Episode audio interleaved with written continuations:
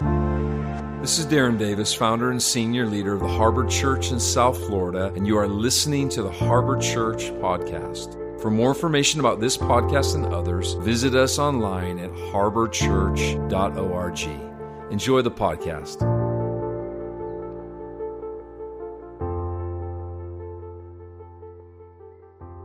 Good morning, Harbor Church, and welcome to Harbor at Home. We're so glad you're here. Whether you're joining us from your living room couch, surrounded by friends and family, or watching this on your phone, I'm so happy you're here with us this morning.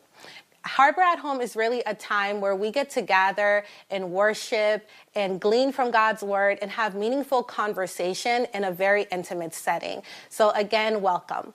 Well, I'm Pwendy, and I'm a church member here at the Harbor, and it's really my honor and privilege to be here with you all this morning. And we get to share in the Word of God, which I'm always excited about. So let's dive in. We are in a series called Loving People, and my message this morning is called Rooted in Our Identity. Now, if you have your Bible in front of you, I would say to grab it because I do have a lot of scripture. I do want us to gather around scripture this morning. So if you have your Bible, go ahead and grab that. If you have a Bible app, go ahead and open it. All right. So again, our message this morning is rooted in our identity. Now, identity is really a common theme in the Bible every single person that is in the Bible, whenever they go to step out in their purpose, God always starts off with their identity, who they are as a person first. Now, a lot of us sometimes don't think that the church itself has an identity. Um, and another disclaimer is when I'm saying the church, I'm talking about the church universal, the collective church that's on the earth, not just our local church. So, the church has an identity, friends. Like they have, we have a unique identity that the Bible tells us who we are. The reason that this message is in my heart in this season, it's because as I am watching how the world is just going and the moments in time we're living in, I am seeing how the world is trying to define the church and also how the church is allowing the world to define it. So let's see here. Um, my message is very, very simple. The church is, to, is called to stand in truth of the finished work of Jesus, and it is to be a beacon of hope and love for the world. So I fear that some of us, including myself, have lost sight of our identity as Christ's church. What I've observed is the church is giving into what the world wants the church's identity to be and sometimes it could be a little politically enmeshed. Instead of the church remembering who it is outside of this world system. So, Jesus, who is the head of the church, was rooted in his identity. And because he was rooted, he was able to move about this earth and love people even when his character was being accused by his family, his friends, and the religious system of his day. And that's my message this morning. That's my hope that I want to get across to us this morning as Christians, as the church, that we have an identity that is unshakable and immovable. We are protected by God already. So as we continue to be rooted in our identity, I feel like that will push us and give us strength to really love people, especially people that are not like us, right? So, church, we are called to love people. God did not say, love Christian people only, love people who believe the same way you believe, love people who only look like you. No, He left the church on earth to spread the good news of Jesus and to love others. Why? Because Jesus simply loved people. And I'm going to show you in scripture how he time and time again showed that. He he stood in his truth as the son of God. He preached the gospel. He was not ashamed about that at all. And he loved people outside of the boundaries of what society told him to do or not to do.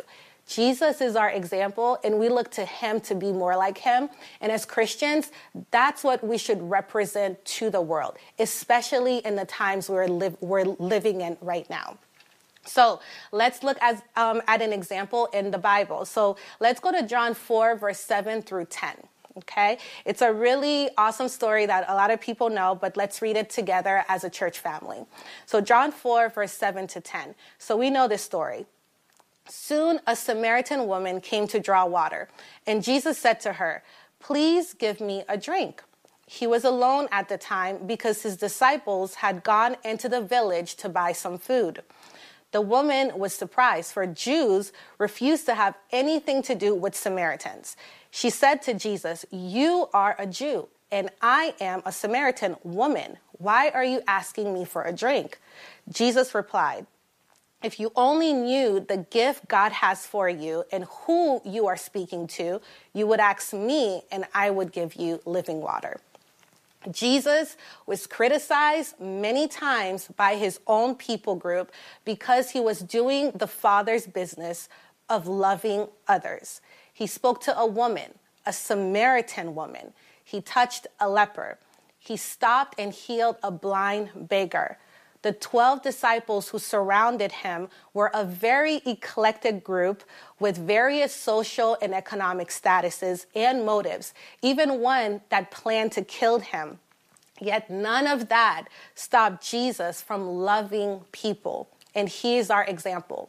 So, why did that not stop Jesus from loving people? Because Jesus knew his purpose, and he not only knew, but he was rooted in his identity as Jesus Christ, the Son of the living God. He was traditional in the truth. He brought the truth, right? So we don't want to forget that. You know, he was traditional in his truth, yet he was untraditional in his love. He transcended societal boundaries and pressures when it comes to love. And that's what we need to remind ourselves as the church in this time. Church, we may have different personalities, unique identities, difference of opinions, different political preferences. But at the end of the day, the church has a collective identity. It's seen as God as one unit similar to our natural families. We have a mom, a dad, brothers, sisters. All of them are individuals. They are unique in their identities. They have difference of opinions about one topic. But at the end of the day, the world sees them as one family. The Smiths, the Johnsons, etc. So that's how we should really think of ourselves when it comes to identity as a Christian, as a church. It's not as separate. It's not as um, divided as as we are kind of functioning in this time. And I and I'm just here to remind us of who we are in Christ. We are the church. We are one. We are united. We are harmonious. We have hope. We have love. We are we we are full of light. So let's continue reading what Jesus had to say about his church. If you go to John 17, verse 16, we read that Jesus says, They, the disciples, us, me and you, they are not of the world, just as I am not of the world. So we see here that you can be in the world engaging with this world system. That is okay. We are called to engage in this world system, whether it be politically, in the educational system, whatever system there is, but not be of it because we have our own unique identity as the church. So we need to maintain our true identity as the church. So here's what the Bible says about us Christians who are members of Christ's church. If you flip through Colossians 3, verse 10 to 11, it will also be on the screen. This is what the apostles had to say Put on your new nature and be renewed as you learn to know your Creator and become like Him. In this new life, it doesn't matter if you're a Jew or a Gentile circumcised or uncircumcised, barbaric, uncivilized, slave or free.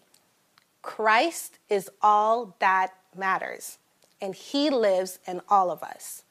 So, if you wanted to put a modern twist to this verse, you could insert anything that the world offers the church to divide us. It could be So we could say it doesn't matter if you are a Democrat or a Republican. It doesn't matter if you are for this issue or against this issue. Christ is all that matters and he lives in all of us. I want us to remember this church because this is who the church is. This is what the church is to be on the earth, especially at this time.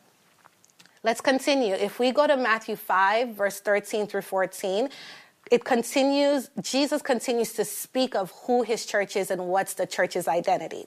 So it reads, You are the salt of the earth. But what good is salt if it has lost its flavor?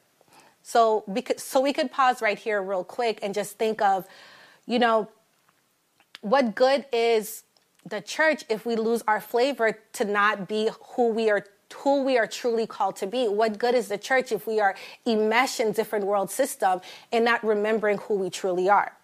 So let's continue. But what good is salt if it has lots of flavor? Can you make it salty again? It will be thrown out and trampled underfoot as worthless. You are the light of the world, like a city on a hilltop that cannot be hidden. This is who we are, church. We are salt and we are light. And those two things, you can consider them as change agent. When you add salt to something, it definitely changes the flavor, right? And if you add too much, it's just, it just kind of like takes over, right? Light, the same thing. When you turn on a light in a dark room, it takes over the, the, the whole place. It's a change agent. That's who we are. If you have a mission, if we're thinking about it in a very um, tactile way, um, if you have a mission and this is who you are and your commander in chief tells you this is who you are, you're not thinking about trying to, to, to be anything else besides what your commander in chief says that you have to do, like your mission and your identity. So this is who Jesus said in the word that we are. We are the salt of the earth and we are the light of the world. Those are change agents and they function and move differently, right? Okay.